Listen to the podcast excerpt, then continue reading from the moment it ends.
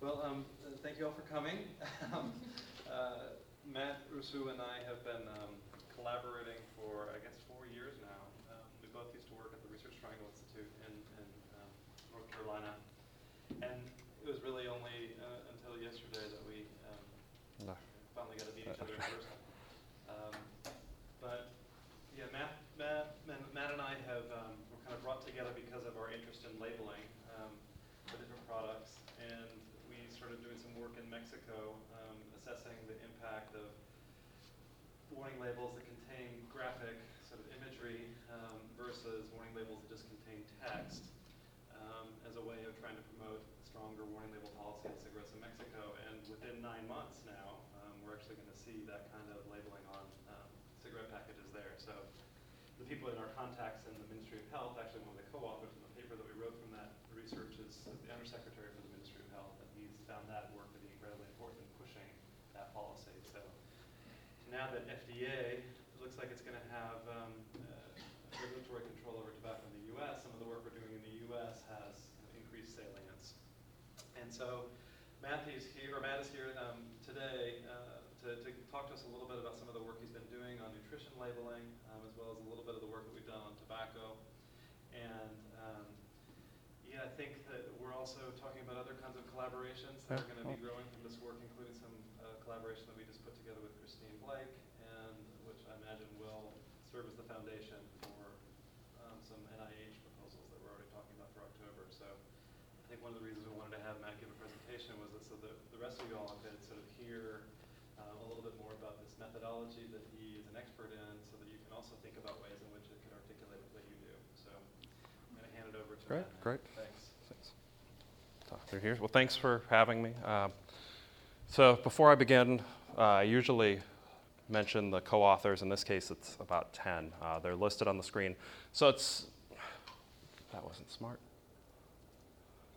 So what I'll, I guess the goal today is to try to attempt to do my best to explain what this method is. I mean, experimental auctions, what, what it is, why is it useful, uh, what has it been used for, and kind of give a broad overview of the experimental economic method, and then go into some specific studies that I've done, and this is where the list of co-authors comes in, and try to show what insights we've gained, and then a little bit more on perhaps how could this be used. So to preface, um, I am an economist, so I appreciate you having me here as I'm not invited to many dinner parties anymore.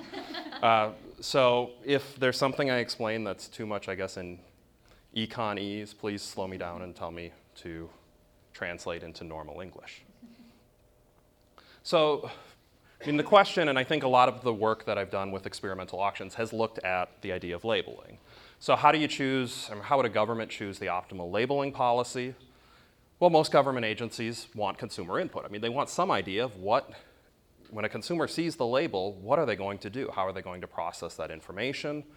Two of the more standard methods to get insight from consumers are to use surveys or to do focus groups, but there's some pretty major issues with them that I'm sure everybody knows. Uh, the biggest issue that economists tend to care about is this idea that in a hypothetical survey, the people don't have to pay for what they say. Uh, there's the idea, it's called hypothetical bias, and it's been shown in hundreds of economic studies that if you ask somebody how much would they be willing to pay for a particular product, uh, and you, it's a hypothetical uh, valuation, there, what they will write down is considerably higher than if you actually force them to buy it. So if you put them in a real financial situation.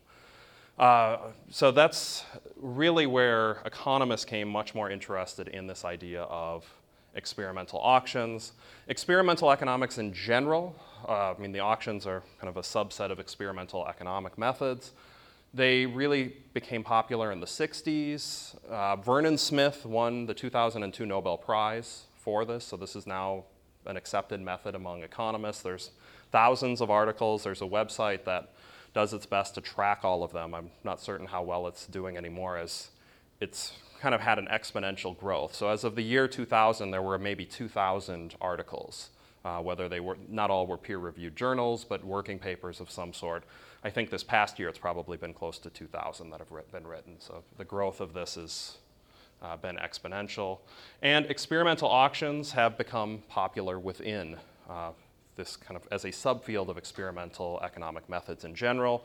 Two areas that have really gained a lot of insight from experimental auction methods uh, are agricultural economics, which is kind of the background I came from, and like a, one of the main studies we started with was on genetically modified foods. That kind of an issue that really concerns agricultural economists, uh, and also environmental economists. The idea on labeling of environmental products, or how would you best label to inform consumers or to prompt consumers to make a particular environmentally friendly purchase.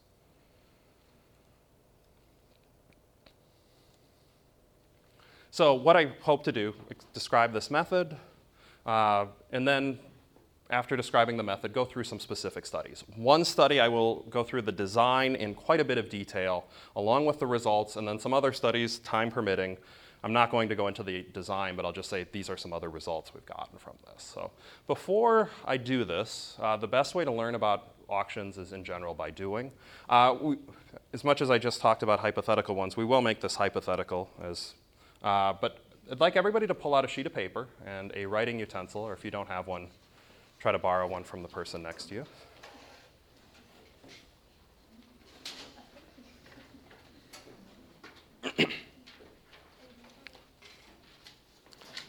so before you write anything down, and I don't see uh, anything to write, let's see, third dry erase. I think.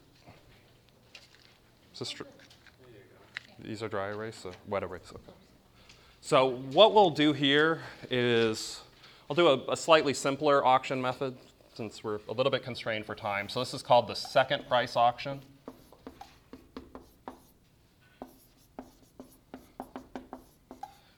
So we'll auction, and this will be hypothetical, we won't do this for real, but the product that I will ask you to place your bid on is a ice cold bottle of Diet Coke. Part of the reason it's hypothetical is if I don't start drinking something, my throat will get very dry. But you have an empty glass? Okay. So, the second price auction, uh, the way that this auction works, it's probably not anything that you've done before, but it's relatively simple. Uh, the top bidder wins. So, the top bidder in the second price auction would win the auction. Uh, but the key thing about the second price auction, you wouldn't pay the price you wrote down you would pay the price of the second highest bidder. So you pay the second highest bid price.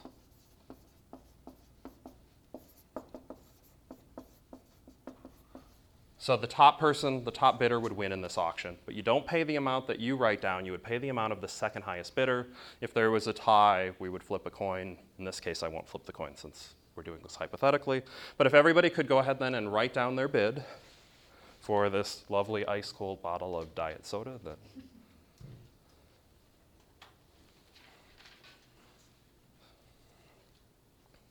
And once you have the bids written down, um, put some sort of an identifier, like some number or some way to.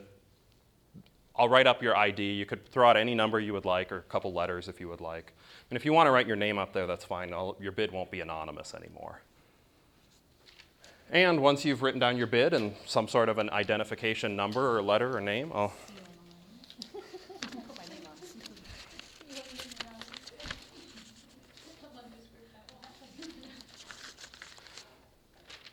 So, the process of this, and this is not that different than the studies that we've done in, with actual consumers for actual products.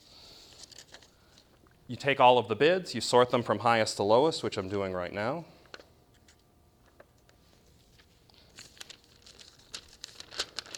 And in this case, wow, you guys are illust- making my job easy. You're illustrating my point nicely.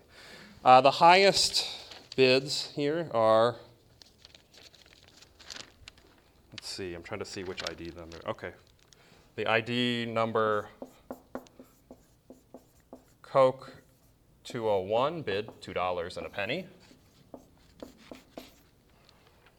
The ID number 12 bid $1.65. And JT, who I'm pretty certain I know who this is, bid $1.30. and a number of people bid $1.25. I won't go any farther. So if this were really happening, if this were a real auction and not hypothetical, number Coke 201 would win the purchase this bottle of soda and would pay me $1.65 for the beverage. Mentioned the idea of hypothetical values on this and uh, done a pretty good job of illustrating the problem with a hypothetical survey as we just got a bid here of 201, 165, and 130. If you take about a 20 step walk, you can go up to the beverage machine and buy one for $1.25. Uh, econom- so the idea of hypothetical bias, I just told you about it, and yet we still see it in a hypothetical valuation mechanism. This is a lar- large reason why uh, the experimental auction method can be really good at uh, revealing demand. So the experimental design for the first, uh, the first uh, kind of topic we'll discuss was for fair trade foods. Uh, anybody familiar with the issue of fair trade foods or fair trade coffee? Uh, so it's, I mean, the general idea is uh, there's a number of people in this country who think that farmers in third world countries either A, make too little, or B, are working under kind of labor conditions that aren't acceptable. And the idea of fair trade um, is that you would purchase these products, usually pay a slightly higher price, but then the farmers in third world countries would get a significantly higher uh, income and also have better working conditions. So we wanted to see what happened for fair trade foods, set up tables at two grocery stores in Harrisburg, Pennsylvania. Uh, the reason for Harrisburg, is pretty close to where uh, I work in uh, Susquehanna University. The second reason, Harrisburg's actually very representative of the country as a whole in general. I mean, if you look at kind of the percentages of uh, minorities in various groups, it's pretty demographically representative, also a pretty reasonable age split. It's not like it's dominated by a college, as Columbia probably is, and other areas might be. Uh, so we set up two tables at grocery stores in Harrisburg, Pennsylvania, posted signs offering shoppers $10 if they would stop by and help us out for 10 to 15 minutes. We pay them in cash. Uh, it's kind of the incentive fee to get people to show up. So a table not unlike this. There'd be some signs in front of it, some signs behind it. You try to catch people as they enter. Uh, participants bid on products in an actual auction. And the actual auction is pretty important, as if bids are hypothetical, you can get this idea of hypothetical bias. And the auction mechanism that we will deal with won't have this problem. Now, this is what's called a field experiment. We went to grocery stores. Uh, so we were it's called in the being in the field. We weren't, there's a different type of experiment that I'll also describe called a laboratory experiment. That would be more like a setting like a classroom. So the two types of ways you could run auctions, you could bring people into a group like this. The benefit of that is it's a lot more controlled. The drawback is it usually costs a lot more money because you have to get people from wherever they are ahead of time to show up to a location. The benefit of going to a grocery store or uh, some other setting in the field is that type of setting you're just picking people off for 10 or 15 minutes. You, the term economists will use is their opportunity cost is a lot less. Uh, they don't have to kind of set plans well in advance, block off a, a, significant amount of time getting to and from a place. They're right there. Uh, so it, it, costs less. The other benefit of running field experiments is uh, people were bidding on bananas and chocolate in this experiment.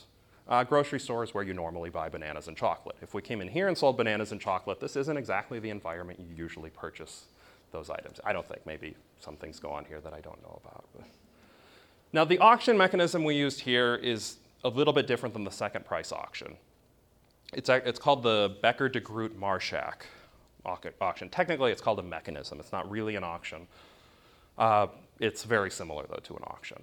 So everybody would bid on the product, much like you did just now. Uh, instead of just saying the top bidder wins and pays the second highest price, though, in the Becker de Groot Marschak auction, you basically have a lottery bin. Um, and we're doing some right now at the Piggly Wiggly for cigarettes. And we have a kind of a lottery bin with little laminated slips.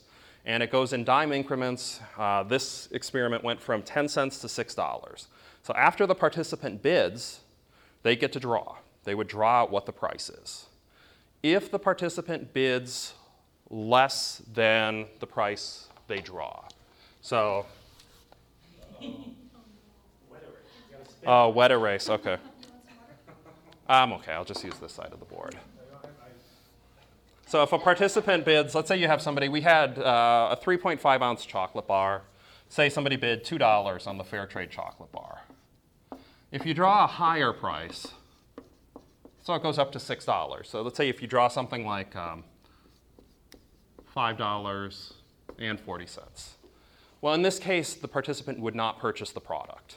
The idea behind the bid is it should represent what they're willing to pay for the product. If they say, I'll pay $2 for the bananas, and you pull out a price of $5.40, they're not willing to pay that amount, they don't buy the product.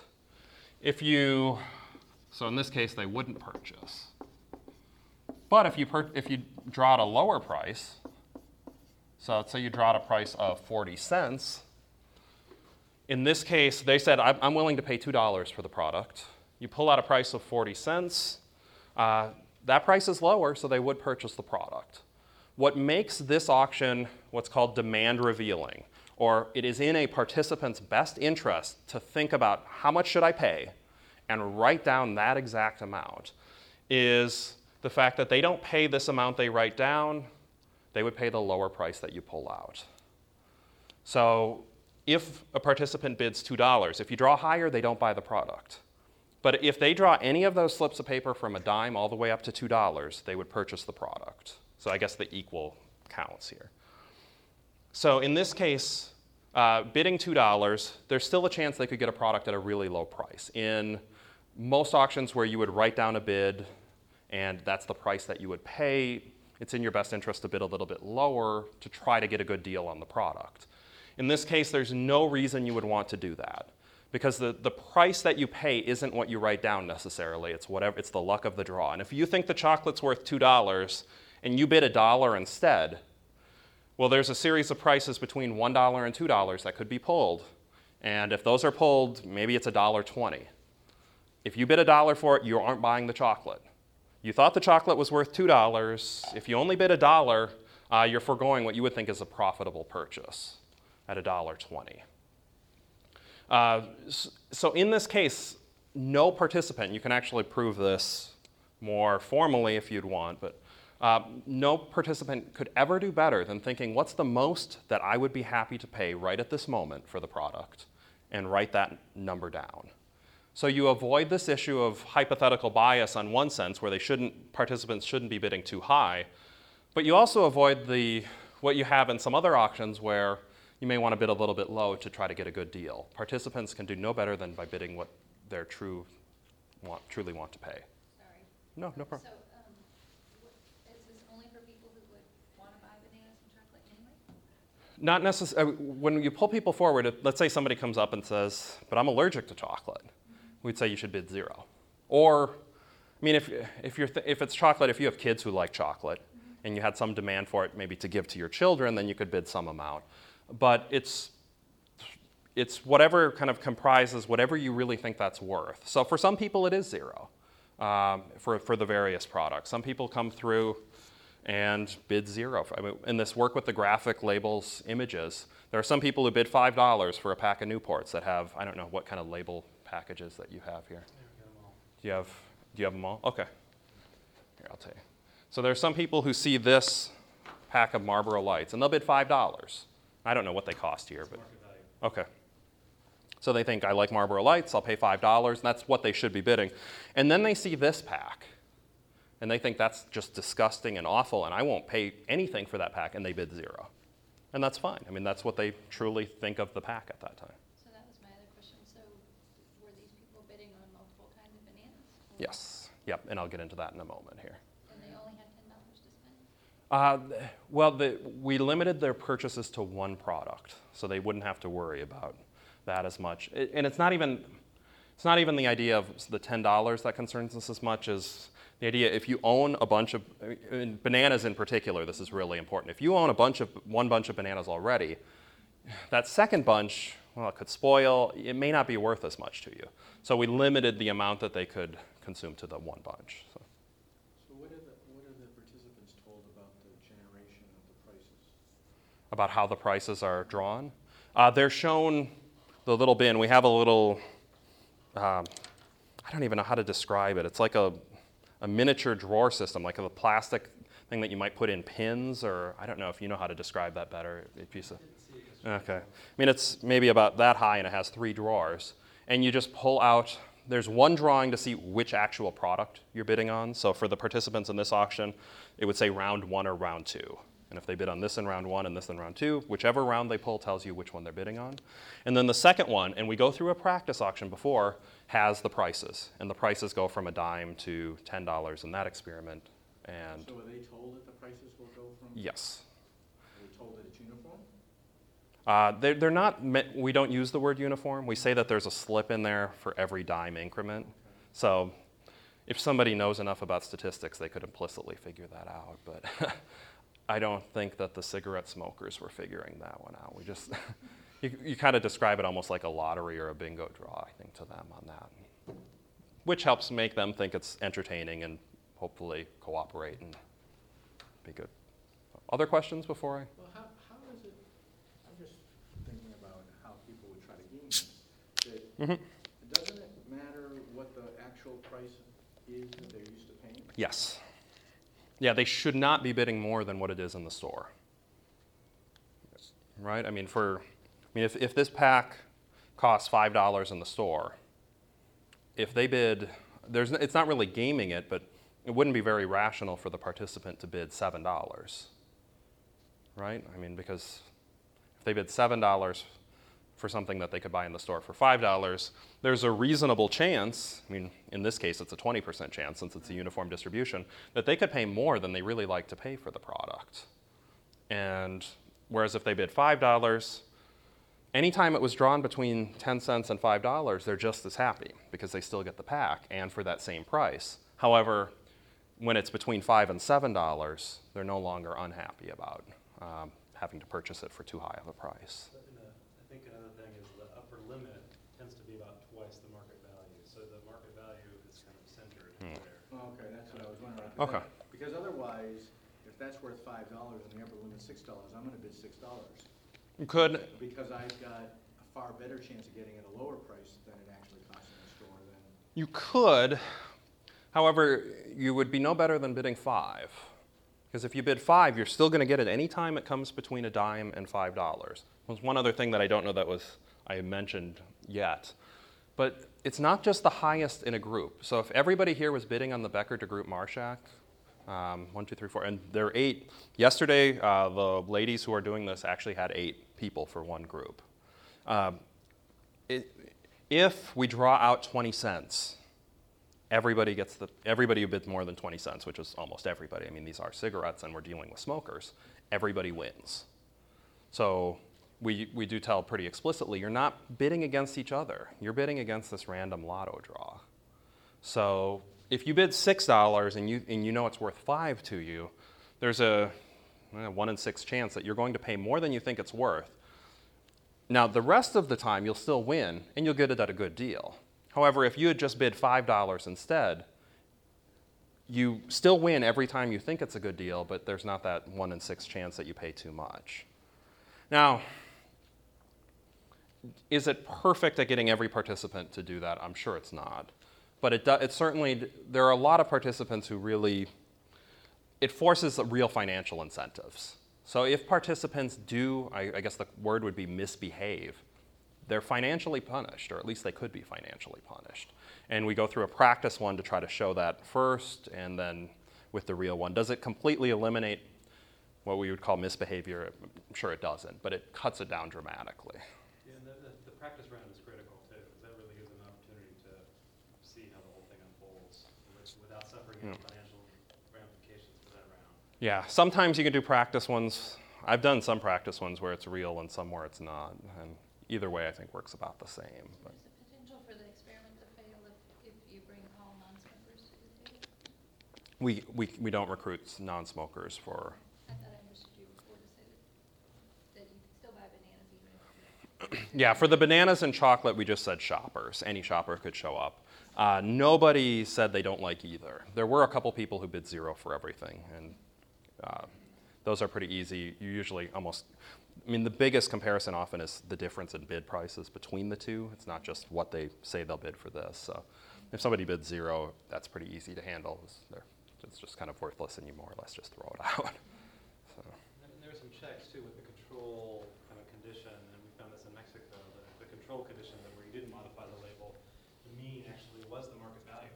The mean bids was the market value, so that's, you have that ability to check Yeah. as well. So for, um, for the fair trade food experiments, we had participants bid on fair trade bananas, conventional bananas, fair trade chocolate, and conventional chocolate bar. And as I mentioned earlier, there were, they bid on these actually twice, uh, but at most they could win one product. So there was a draw for one product to purchase. The idea, we didn't want them worrying about coming home with more than one product. For the chocolate bar, it may not matter as much. But I mean, for the bananas, it, it really would. And even for the chocolate bar, it could matter somewhat. The, the term, I mean, for any, if anybody's had like principles of microeconomics, it's the, de- it's the demand curve effect. If you own one unit, your value for the second unit is usually a bit lower. So by forcing only one item, uh, we avoid the idea of their bids dropping because they think they may already win the same item. So here was the chocolate bars. We made these as plain as possible. So this was the non-fair trade chocolate. Just said imported milk chocolate and the weight. Uh, the fair trade chocolate, we, had th- we tried three different labels. One just said fair trade, nothing else. And you see this is a pretty generic label. Uh, they were different bars. So this was an actual conventional chocolate bar that we were able to purchase. I mean, we could have dealt with some rewrapping perhaps, but we felt that that, that probably wasn't worth, we didn't think that that was worth us getting in and contaminating the product. I, I'm, I don't know how to do that stuff. All we had to do with this one was pull the little sleeve off and put the new sleeve on, and that was, so for the fair trade chocolate, uh, came in a gold. So this we weren't lying to participants on this one. These were, one of them really was conventional and one was fair trade. Uh, so this one just says fair trade. And then we have labels that are a bit more elaborate. One says uh, buy fair trade and make a difference in your global community with a neat little fair trade certified symbol from one of the certification companies. And the third one had even more information. So by choosing this fair trade product, you're directly supporting a better life for farming families through fair prices, direct trade, community development, and environmental stewardship. So these were the generic and the three types of fair trade labels that we had in this experiment. Now, each participant bid on the generic or the non fair trade product, but then when they bid on the fair trade product, they only saw one of the labels. So we varied this by participant. So if we had we, the first couple of people who came through, they might have bid on the fair trade, uh, they might have bid on the non fair trade milk chocolate, and then the fair trade bar that just says fair trade. Uh, the next couple who come through might bid on the non fair trade product, but then the one with the longest label. And then the next ones would bid on the one with the medium label. So we really wanted to try a couple things. One, what's the effect of fair trade? And two, is there a difference across labels? So does the label matter? So here were, I guess, the labeling treatments. You could bid on the non-fair trade product, and then the fair trade with the generic label, with, or with the mid-length label, or with the long label. And based on when you showed up, it was one of those three products. So participants bid first on all four products, and then we gave them information. So we gave them just a short sheet of information. We really was a, it's a pretty tedious process. I mean, I guess it, it doesn't have to be, but we made it one to try to find what we thought was objective information. So we had a number of people who had no financial ties to fair trade foods or the food industry in general approve this, uh, but these were all individuals who were knowledgeable about fair trade foods in one form or another. One was the chaplain of our university who um, knows a lot about fair trade and runs trips down to um, Costa Rica and kind of very involved in that. The mayor of Gambier, Ohio, who is a proponent of fair trade foods, kind of read these, this information. So the goal was to be objective and truthful and verif- basically verifiable information about fair, fair trade. So it promotes international labor, labor, environmental, social standards, Uh, minimum price supports are common. NGOs can play a role. So the order of bidding, everybody placed a bid on all four products. So you, everybody in here just placed one bid. In the experiment, there were four bid sheets, and everybody filled out a bid on each of the four separate bid sheets. We collected them, we gave them information on fair trade foods, and then they bid again, knowing at most they're going to win one of the eight products. And this, I guess, was the steps in the experiment. Uh, they show up, they say, Yes, I'll do it. They sign a consent form, receive their packet. We explain the auction mechanism. Uh, once we explain and they have the chance to ask questions, we do the practice trial with candy bars. Then they're thrown into one of the three treatments. From there, um, we do the draw to see if they won the auction. Finally, they do a short questionnaire. So, questions, comments, concerns about the design? Um, Was there a limit on the quantity in which the participants were told? Um, The reason why I ask that is if there's a limited number of items in which you're competing to get, like, if the participants don't know that there's only ten, and so, No, we, well, we brought, we brought enough so that if, if we ran in, I mean, from our point of view, if it's kind of, it, I mean, in many ways, it's almost like gambling from our end of uh, how much, how many bananas to bring. Uh, we brought enough that if disaster struck and a far greater than average number of people were drawing the low numbers, the low prices, which means if, I mean, if people draw the 10 cents, 20 cents, 30 cents more often, they're going to win, and we're going to have to give them the product. Uh, we brought far more to the point where we had, I think, two and a half boxes of bananas that we brought home. Um, and I mean, I, I brought them into the university, and I think, I mean, people think I'm strange in general, and there's some reason for that. But when I sent out an email to my building saying free bananas, come pick them up in, in the third hall, third floor of Steele Hall. Um, so we brought enough extra. And with the cigarette experiments, I don't know if you've gone by Jim's office at all recently, but there's mounds of cigarettes. Um, and now we have many sites with that one, so hopefully by the end we're not there with too many extras. And thankfully, stores sell cigarettes, so if we run a bit low, we're not in too big of a problem. But with the fair trade bananas and the fair trade chocolate, we. we well, I was just thinking if there's limited quantity, like. There's no scarcity, right? What? There's no scarcity. No, not for them. Right, so No. for the participants, you know, they're like, oh, we, I don't, you know, I could potentially win, but if I think that there's a little bit, then I'm, you know, yeah, you, you clarify. No, yeah, we just told them that if, I mean, we, we explained to them that they're not bidding against each other, so if there's a chance that nobody could win or everybody could win. Uh, I, I don't know that we, we mentioned scarcity. I don't think we actually do mention that, but it, it usually isn't an issue. Some people do ask, do need us to clarify that they're not bidding against each other. Like, because it's a competition, it's Yeah. hey, there's only a scared amount, and everybody can bid Yes, yep, if there's a small amount of it. sure, sure. demand, then, you know, Yeah, yeah, I don't think, um, I don't think that's ever, it's never seemed to be an issue, but that's a good point to, if it, if it were to ever come up. So, other, other questions on the design? So I'll briefly go through, because, wow, I have five minutes left according to what I heard on, uh, before questions come up. Uh, so here's the characteristics of the participants. Uh, I don't know that this is necessarily an earth-shattering. Uh, the income's a tad lower than what you see in the Harrisburg area in general, but other than that, for those who go to a grocery store, this is probably pretty close to what you might see. And here were the bids. So these were the bids before the information was given. So, how much of a premium did consumers place on fair trade food products? So, this is, I mean, really, we didn't, the fair trade food industry really didn't help us out much. They helped us give us some information, but it's not like they were funding this or anything. But, I mean, this is really what they'd like to see.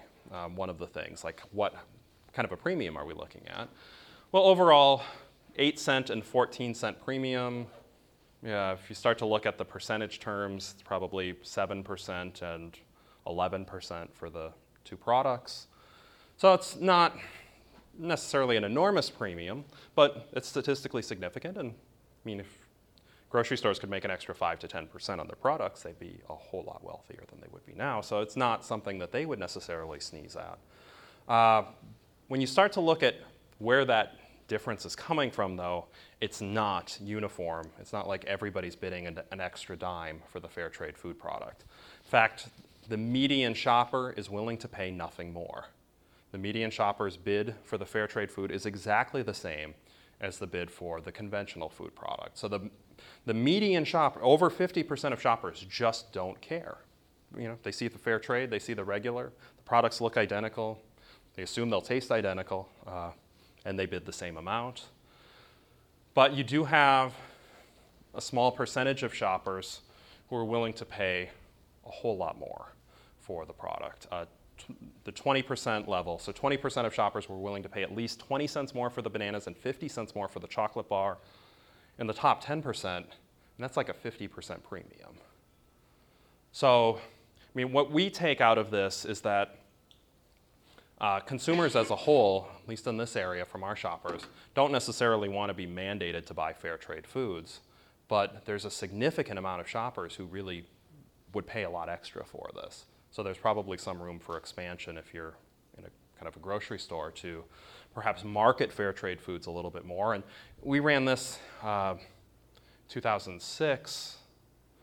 Uh, Since then, it has expanded some already. So. Were there any who paid who, um, the price went down? Uh, yes, some people paid a little bit less. They just didn't know. Uh, not many, but uh, there's a, there was a small subset who did. There was another small subset, and I only talk briefly about the results on each of these because I'm going to talk about more than one. There was a small subset that they first saw the label that said fair trade, and they bid more for it. And then they got the information, and their bid went down. And the best explanation we could think of is they saw fair trade and they might have thought of like it was what Lou Dobbs talks about, like, is this fair for American workers? Or something like that. That's the best kind of explanation we could think of. We didn't think there's anything in the information that would give anybody a negative impression about fair trade foods. We didn't have that, no. Now, part of the problem is we didn't, that didn't even cross our minds to do it, which, uh, unfor- part of the problem though, even if that was something we had thought about, you're kind of, the grocery stores are very nice to let you in, and you pay the people money, and you really, if, if you hold them up too long, they'll, so they would start to complain. So you do kind of have to scoot that pretty fast through. But that's something afterwards we really would have liked to have known exactly why, but, but we, we don't. We don't know that. That's just a, our best guess. So I'll probably, I mean, I think I'm going to skip through this little section. Um, just the brief overview. This is much more, I guess, of the ec- economics type to look at the actual dollar loss. It compares the three labels and looks at which labels best or least inform consumers. And the idea is we looked at their bids before and after getting more information. So uh, the idea, and I'm sure most of you know this, is a label that has the most information isn't automatically better because consumers may only spend so much time processing the information when they read a given label. Uh, so it, was, it isn't automatically the most information, so we wanted to try to set up an experiment one, to find it out for fair trades, and two, nobody had really done this before, so we wanted to see is there a general method we could set up where we can have a whole bunch of different labels and figure out which one best informs consumers. Because if we can figure this out, that could be really applicable not just for this study, but perhaps as a method in the future for things like cigarette or nutrition labeling. So I'll, okay, actually, no, I didn't put in numbers. So I, all I do have is an overview in here, so I don't have to skip this. So what we found is that the, what we call the welfare loss to consumers, um, and the idea, and this comes from more upper level, well, I guess it's introduced in the principles of economics courses, but the idea of consumer surplus for um, the idea of how much more would you have paid for the product than you have to pay, kind of the value consumers get out of the product. We look at if a label doesn't inform you very well, you may indeed purchase a product when you would have been happier with a different product. Uh, using our methods, we found that it ranged from uh, 3 to 8 cents for the bananas, 10 to 13 cents for the chocolate bar. Uh, the highest cost for labels occurred with the generic labels, but unfortunately, after we, we did this, we realized we didn't have enough of a sample size. We think. We think it's a sample size issue that caused the differences not to be statistically significant across groups. I mean, we had 150 or so, some of them were in a control group. So we had just over 40 or so participants in each treatment, and then we have to do a cross sample tests. And we saw some differences, but uh, they weren't statistically, they looked very different, but they weren't statistically significant. Anything on the fair trade foods before I briefly describe some of the other studies we've done?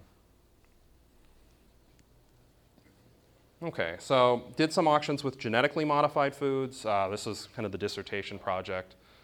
Uh, a fair number of papers came out of this. Uh, I'll discuss one briefly. This was a laboratory experiment, so people were brought into a room like this. Uh, the auction there was the nth price auction. It's very similar to the BDM mechanism. I won't go into that now, though. What we looked at in the, what I'll talk about now is tolerance levels for genetically modified foods.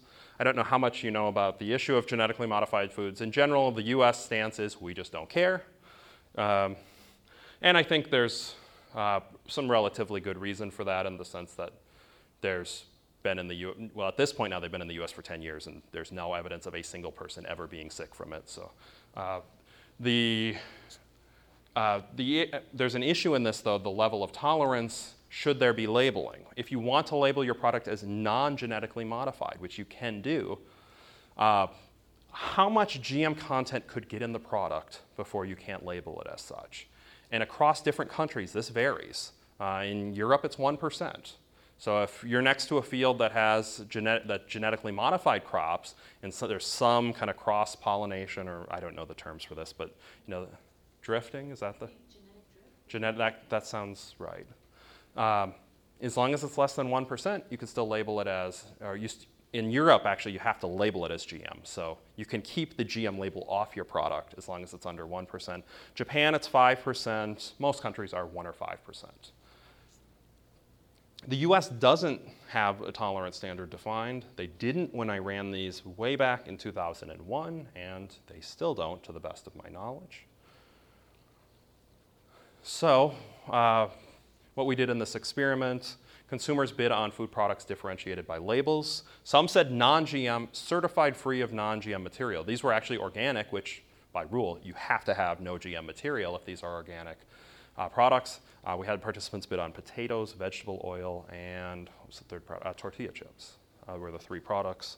The other said this product's non GM, but up to X percent of the material could be genetically modified.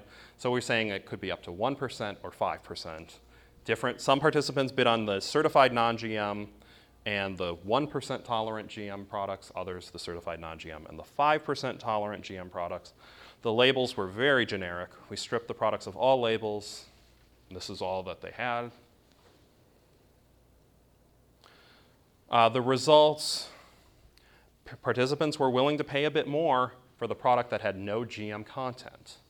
So the fact that it was certified free of any content mattered. Once there was a small amount of content, though, we found no difference, at least no statistically significant difference, between the 1% and 5% GM tolerant foods. So, I mean, the results here would tend to indicate consumers, on average, cared. They did, they did pay a little bit more if it was non GM completely. But once some GM content was allowed, they didn't seem to care whether it was a 1% threshold or a 5% threshold for some, I guess, genetic drift. Questions? And finally, this is the, the work with Jim and five other co authors on that paper? Yeah. Okay.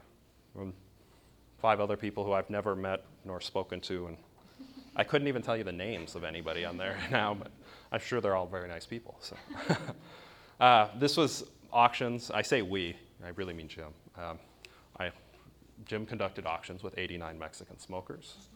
Uh, everybody bid on two packs of cigarettes, uh, one with and one without this beautiful graphic image that you'll see. And what is it? Smoking will cause a slow and painful death? Yep. Okay. So, And this was using the random nth price auction. I mean, the quick description instead of just being the second price, we would do a draw. So it could be the second price is the highest, it could be all the way down to the lowest price. Every participant who bids higher uh, than whatever bid is chosen. So if you have the fifth highest bid in this room, and there were eight people, if we draw an uh, eight, indicating the eighth highest bid is the price, the top seven people would win the auction and purchase the cigarettes. Uh, the, and it, the price would be set by whatever the eighth bidder was. If it's if we draw two, well, in that case, only it, one person wins and they pay the second highest price. So the order participants saw the pack was varied to examine ordering effects. Here's the results. You can also find up on the bulletin board up there. So skim through that. Uh, I guess the quick and dirty explanation on what happened. Uh, both male and female smokers, they saw that image and they did not want the cigarettes as much. They bid less for that pack of cigarettes, but the impact on female smokers was greater. So there, uh, other than that, though, there was no evidence of any other variables. It wasn't. I mean, it was a pretty small sample size, 89, 89 smokers. So it's not not necessarily going to find too many variables affecting things. This, the study we're doing now, we're hoping to get 500 participants.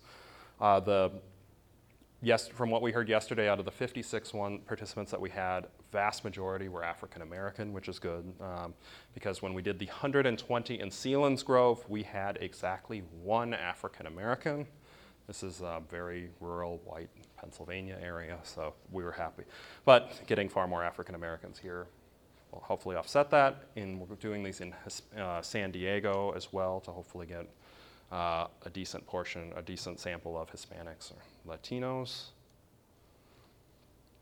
So to conclude, kind of everything, experimental auctions can play a pretty valuable role in determining how consumers react to labels. So shown a few examples of this, but I mean, there's a lot more mean, what I've been doing much more in the past couple of years is trying to take these economic methods and work with folks like Jim and Christine who aren't economists and try to see what kind of in- insights can we get into cigarette labeling and uh, labeling for beverages and uh, other types of issues that aren't necessarily economic issues, but the methods really carry over very well into them. Um, so, what are some uses? Well, how does information affect consumer preferences? It's mentioned briefly, but you give some consumers some information, others different information. How do they react? Uh, you could also use those methods to assess a value of information.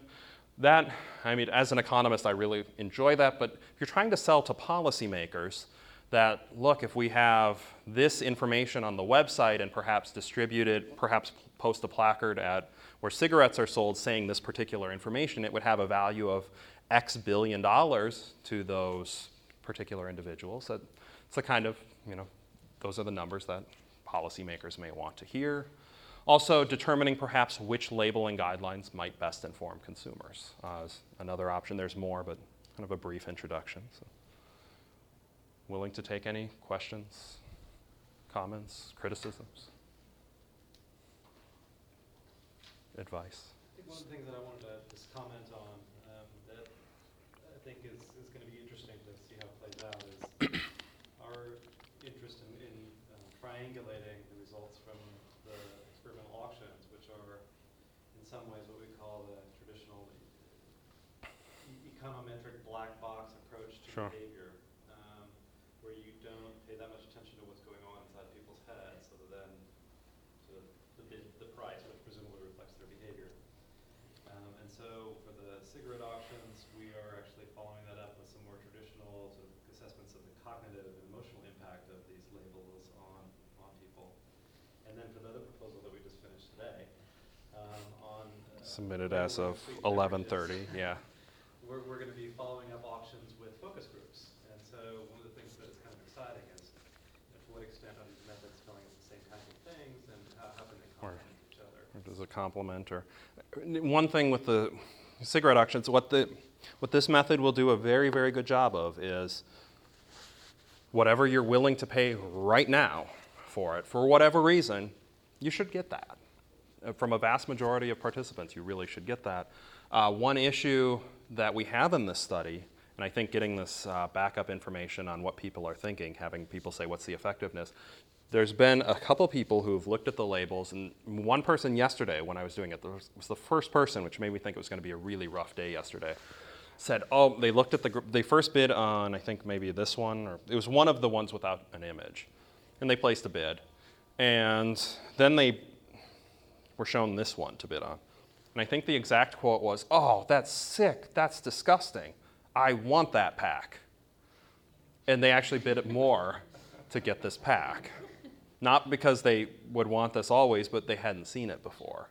So the novelty of this actually, I think getting this information at the end is going to help us out a lot in figuring out what to do. It's not a huge number who have done that, but but but it is a few people, and so it's not trivial. And uh, whatever number we come up with, we're saying the demand drops. If it's the whole sample, that's likely going to be an underestimate because you've had some people there who have said how. Well, yeah, the one. I mean, he was probably 20. I think he was 20 years old. He said he wanted it to give it to his mom. I, I don't know quite why. I don't know. Um, but you get. I mean, you deal with all types. I mean, you're dealing with the public. So, one person said. one person said that they didn't think this image would affect. I mean, so talking. This. I don't know how they bid, but the one of the questions was, how do you, do you think this would keep children from quitting smoking? And they said. Um, no, because I think that looks like pizza and kids like pizza. Which Ashley responded to Morgan after they left is, I feel sorry for that lady because I have no idea what kind of sick pizza she eats. Uh, so you deal, you get all types, but I mean, it's kind of stunning because it seems like it's total chaos when you run these. You plug in all of the bids, and all of a sudden you get a pretty interesting story, even though it's I mean, you're up there in the total chaos and three or four people bidding at a time. And I mean, you just show them the pack and have them place down the bid. And Have you ever done these with different kinds of products? Like, we, one thing we've been throwing around lately is bananas cheaper than a candy bar. But Mhm. we don't think that people actually really do that math when they're choosing a candy bar. They're, they're not considering bananas and candy bars as even part of the same realm, so I'm just wondering if this method would help us to understand that. So I'm, I'm sure it could. I'm trying to think of the way to. I'm trying to think of the best way to do it. You, I mean, any two com- products you'd like to compare, you could. I mean, we got bids on bananas and bids on chocolate bars, so we kind of get an idea of what their demand for each was on that. We didn't necessarily compare to see what was their bid for one versus the other based on. Now, how would that change if, if instead of giving information on fair trade foods, we gave information on. On snacking and how perhaps it's not wise to have an abundance of chocolate in your everyday diet? Um, could that, we, we could have probably had a nice measure on how that affected things. So, off the top of my head, I'm sure there's more, but yeah. Seems to me if the comparison was along, a- sort of had some sort of contextual issue, like, okay, we're picking something, say, from a vending machine or a snack, so if there was a constraint around the time, then there would be something to compare it to, then bananas and chocolate might like, have, it might be on an equal footing in Hmm. terms of their appropriateness for that Sure. particular setting or context. Yeah. Yeah, yeah. Well, related to that, I'm just thinking that we, we observe and we sort of make this claim that, for example, families with low income uh, purchase food differently than families that have higher income. So I was trying to think through, would it make sense to have a, a comparative study across income groups, arguing that, uh, or anticipating that um, one group would make different choices. Sure. You know, we didn't look at that with this, with the bananas and chocolate data, but there's no reason we couldn't. I mean, we even still have the data set to look at. Did the maybe look at the difference? What, what was their bid for the bananas? What was their bid for the chocolate? And just take a difference between the two. Sometimes it'll be positive, sometimes it would be negative, and then compare. You could it'd be you could run a simple test to see how did, did that change based on income changing. I don't think we even thought of doing that, but It Uh, seemed like you divided your, your, um, your population into three groups, you know, those who didn't change, those who changed a lot, and those who changed a whole lot. From the information, or? Well, not, not from the information, I'm thinking about, um, the- just the, the bid, the amount of different. Okay, sure, bids, sure. Right, you had those three different groups.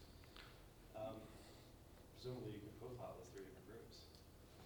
The, the, those who, I'm sorry, those who changed a lot, I, So those, you had the fifty percent of people. Oh, sure. Well, that- yeah. All on their price or their bids. For the fair, so that's for the fair trade. Once, uh, like how many bid more for the fair trade? Yeah, you could profile that, I'm sure, but I'm even thinking simpler than that. Ignore the fair trade. I mean, we, we got a bid for conventional bananas and conventional chocolate from everybody. So just what's the simple, what's the difference in the bid prices between the two? Uh, and, you know, some people would pay, let me go back to that, the averages on that. So some people for the non-fair trade bananas, the average bid was $1.21. For the non-fair trade chocolate, it was 127. So the mean difference there would be six cents. But presumably, we have a lot of consumers in there who bid more for the bananas than the chocolate, and a lot who, and then, you know, of course, probably a majority bid a little bit more for the chocolate. I, I mean, I don't know how that's skewed. How does that change based on income? I mean, or any other factor? So have you ever seen any studies, um, that compare explicitly across products, the difference across products like this? I'm trying to think if I have. I don't know that I have. I, it, from an economist point of view, there wouldn't be much reason why. There wouldn't be a reason why you couldn't do this, though. You could have the question of context that. Um, You want people to pick something out of the vending machine, Yeah. the healthier option versus. so I mean, they were. We had a table about this size. I mean, that, and that's where they come into the grocery store, where a lot of people that day actually were planning to buy bananas and/or chocolate, but um, you know, it's just right at the front, and that's where they were placing their bids. So. So you could imagine doing this kind of a, a routine within a product category too, so I'm not thinking about the sweet beverage stuff. The difference between the healthy and the unhealthy. Yeah, between sun chips or I don't know if sun chips are necessarily better, but like the low fat, uh, the baked to baked uh, versus the regular toast. Or people's perception that Snapple is a healthy drink, so you've got Snapple and a hundred percent fruit juice. Sure. you've got Coke, and It's kind of what we. Yeah. None of our aims explicitly talk about No, we have. Well, no, we submitted. If we hadn't hit submit, we have one hour. Well, that's for the NIH proposal. If we hadn't hit submit, we would have one full hour to still do this. But waiting till 11:30 to submit a proposal when it's due at three isn't my idea of fun. Well, you were talking about reasons that some of the people might have devalued fair trade after Mhm. more information. And I was just thinking about a paper that Christine recently shared with me about food identities. And they had, they were looking at soy consumers in this case, so they were wondering who are all the types of people who eat soy. Okay. So there were the natural foods eaters and the vegetarians and then like these different Huh. categories of people that they had talked about. And I, I just wonder if, after reading the label, some people thought, I'm not that kind of person. That that could be. Yeah. That could be. I mean, I mean, I mean to, to take it completely away from something. Let's say you have positive information on something from. Well, let's say you have a group of people and you get a bu- you get po- positive information about some product, and it's written by. Trying to think of a polarizing figure. Say it's say you have a Dick Cheney writing some po- positive information about a product that nobody knows about, and or Nancy Pelosi writing some positive.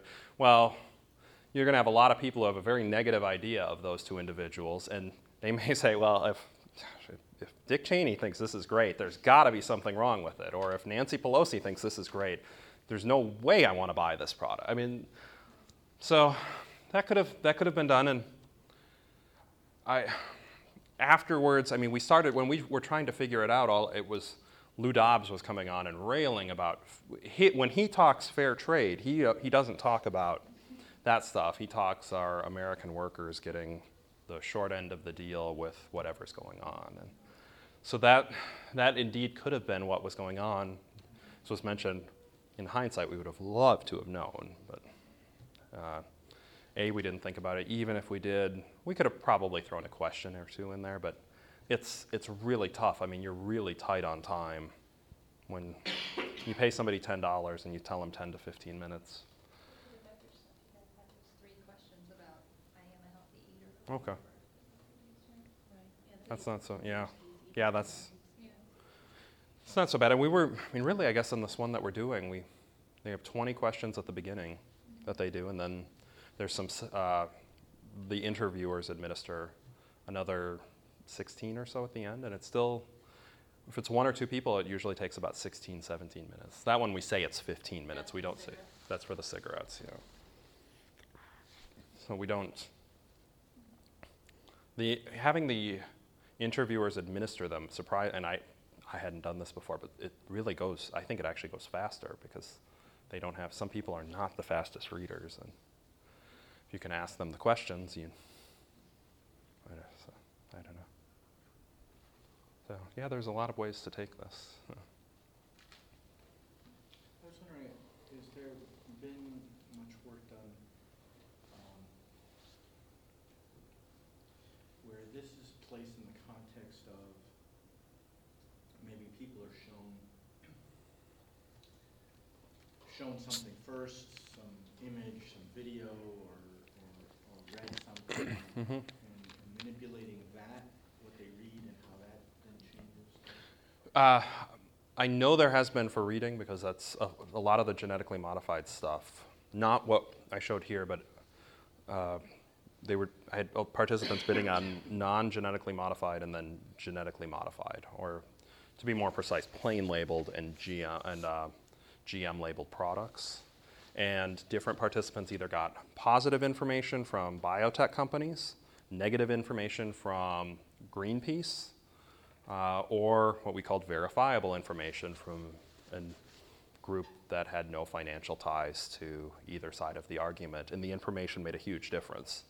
I mean, the people who got the, pot, the information from Greenpeace and the people who got from the information from um, Monsanto, that you would think that they were bidding on completely different things. I mean, the, those who got the Greenpeace, they bid half as much for the genetically modified products. Those who got the information from Monsanto only bid the same amount.